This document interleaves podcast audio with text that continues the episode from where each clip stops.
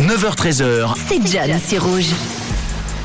Et à 11h45, je vous fais une petite review, une petite review musicale sur des titres euh, sur lesquels je suis tombé, les dernières sorties de la région et à l'international. Et j'ai été à la pêche aux nouveautés ces derniers jours et je suis tombé sur le dernier projet d'un artiste, un artiste lausannois, c'est Arma Jackson.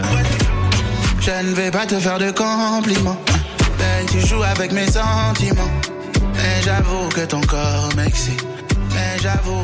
À quoi tu joues C'est le nom du titre de l'extrait qu'on entend et il nous a sorti un EP, un EP avant les fêtes. C'est ce qu'a décidé de nous envoyer Arma Jackson avec quatre titres dans ce projet.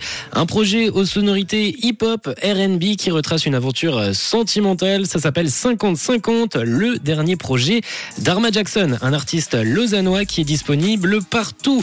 Euh, du côté international maintenant, deux ans après Translation, porté par les singles Mamacita et Girl Like Les Black Eyed Peas enchaînent fin 2022 avec un nouvel album qui va sortir.